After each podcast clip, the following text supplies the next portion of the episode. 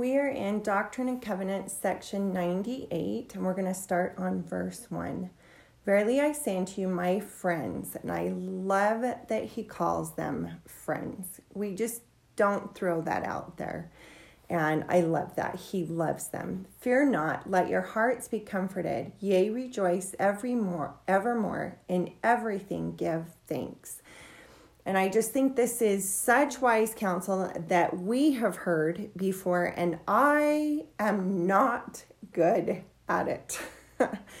um, I have heard talks given, I have heard people speak of learning to give thanks amidst tribulation. And I'm floored because I don't think there has ever been a time that I have said, This is so awesome. I can't wait to see what the Lord is making out of me. I am pretty sure every single time I murmur and complain, and then every single time I cry and say, Please forgive me. I'm so sorry. I'm so grateful for X, Y, and Z that happened because of that and um, I'm just amazed at that counsel and and knowing what the saints are going through, the persecution that is happening and will only get worse. It it isn't that I'm pointing this out to anyone else but to myself. Um, I hope there is a time when I learn to wait patiently, as verse 2 says, on the Lord and that I just give thanks. And I think I shared with you guys my friend um, that I work with in the temple that's older. She's in her 80s and she was diagnosed with cancer. And um, I got to see her once um, when we came back to working at the temple before she began her chemo and radiation treatments. And as I talked to her, she asked if we would, her friends and family would fast for her, that she would know and be guided by the Lord what to do and um, whether she should even do the chemo and radiation. And her family really encouraged her to, and she felt that she needed to be because they weren't ready to let her go. And so I said to her, What was your feeling when you fasted? And she said, You know, Erin, I never got the feeling that I would be healed. But I did feel the Spirit say to me, Walk with me. I will make of you more. And it makes me so touched at her attitude because she said, And I want to be more. Because truly, that's what I want. But I also want to be like her and follow her example and say, What would you want for me, Heavenly Father? Okay, and I I love that when I asked my dad before he died, Dad, is this if this is COVID, are you ready to die? And he said yes. But I think there is refining left to left to do. And here's the truth: we're all going to have refining left to do in the next life. So the goal is to do as much as we can and to get back and be pleased with how we have changed and grown and, and know that the Lord is pleased with the progress we've made. Okay, I love that in verse 3 it says, Therefore he giveth this promise unto you with an immutable covenant, that ye shall, they shall be fulfilled. All things wherewith you have been afflicted shall work together for your good, and to my name's glory, saith the Lord. And I love this because in Come Follow Me, it says sometimes we suffer for our choices, sometimes we suffer for others' choices, and sometimes it's just life. But I love that it says all three will work. And the Lord allows us to live in this temporal existence knowing that others' choices will affect us, knowing our choices will affect us, and life just happens and will affect us. But He also knows all of it, if we turn to Him, will work for our good. All of it will refine us. She didn't do something to get cancer. Her family didn't do something to get cancer but she is allowing that to work for her good and refine her. And I love that. And that's, um, I had someone say, Are you seriously not angry that your dad has COVID? And I said, No one killed my dad. None of us believe someone killed my dad. COVID happened. None of that was a surprise to the Lord. and it was my dad's time to go. I love that Elder Eyring said, No worthy priesthood, male or female, is taken before their time. And we have such a testimony of that. And when we saw the suffering my dad was going through, and we started to pray that he would he would be taken quickly, our prayers were answered, and we believe it was a miracle. And I know my dad is happy. All of us have had witnesses of that, and know he is happy. And it makes me so happy that he knows he did what he was sent to do and that he was refined and became a great, great person. But it was becoming. I love in the footnote, 1 Nephi 21 23, at the end, it says, And thou shalt know that I am the Lord, for they shall not be ashamed that wait for me. And I love that scripture because I think of the Nephites in 3rd Nephi sitting on the temple steps talking. It says, marveling at all that had happened, the destruction. And that hit me so clearly that they were not afraid. They were marveling and they knew what it meant. The Savior was coming, the prophecy was coming true, and they were waiting at his house for him. And they were not ashamed. And I love that, that if we continue, none of it will be wasted and we will be so glad. Love that. Okay, verse 5 And the law of the land, which is constitutional, supporting the principles of freedom in maintaining rights and privileges, belongs to all mankind, is justifiable before me. Um, I love that we have had so much in in conference. Oaks is so great at it. I just re listened to his conference talk about the Constitution and really had my conscience pricked as he talked about that we should um, trust other people are coming to a conclusion in their heart of what is best. And aren't we grateful that everyone has a difference of opinion and hopefully everyone's searching for answers and backing and prayer to get those it like i've said before it gives me great comfort that there are 15 red personalities leading our church that come to some sort of um, conclusion through the Spirit and through each other, and all of them united to lead our church. And that just makes me happy. I am grateful it is not all one personality and on not all one school of thought.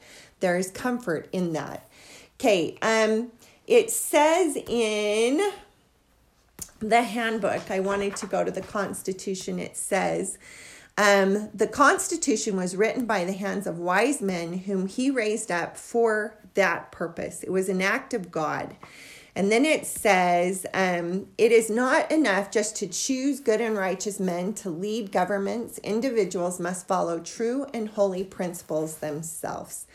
And I love that because then it goes on to say in verse 10 Wherefore, honest men, wise men should be sought for diligently. And I love that because I think um, when my dad was alive, my daughter and I were just talking about that. We would we would call him he was a lawyer and we would say dad who should we vote for and he would tell us we knew he had researched it we knew he had read and gone to things and heard them talk, and we knew we could take to the bank whatever he said. That was the wise and good choice. We really miss having him here because it is really hard to vote and and not know what you're voting for. And so when it says that that we have to seek diligently and research and i think that is something very important. Okay from verse 12 down it says try and prove over and over and over that we will prove ourselves to god by being how we act through adversity and through trial. And that in verse 23, if we do it patiently and revile not again, we will be rewarded. And one of the things that I love as it goes through, it talks about one time if you do it and you um, don't revile back, that with no revenge you will be rewarded. Second time a hundredfold. Third time fourfold. And i don't know what the difference is of a hundredfold and fourfold. It seems backward. And as a math person i should know that but i don't know. So fourfold has to be more than a hundredfold. And then you get the um that it will be blessed if they forgive to the third and fourth generation. And then it talks about the forgiveness. If the enemy comes and um, ask for forgiveness and you um, you forgive them, you will be blessed. And if they ask again a second time, if you forgive, you will be blessed. And the third time, and then it goes on and on. And that God will bless you. And that um, He will fight your battles for you if you come to Him and petition Him. If they do not stop and if they do not ask for forgiveness, that He will fight the battle. And I love that because I trust him so much more than I trust myself. And one of the things my mom brought up in um, Come Follow Me is she said it reminded me of Nephi, who went several times to Laban and asked for the plates. And she said at least three. And then he warned him and then the God fought the battle for him and took it into his own hands, and Laban was killed. And I thought that was a really good example. I had thought of Abinadi, and I thought, I don't know if he had a family, we don't know in the scriptures, but I bet that his posterity, hopefully he had some, was blessed to the third and fourth generation. And so I really loved that.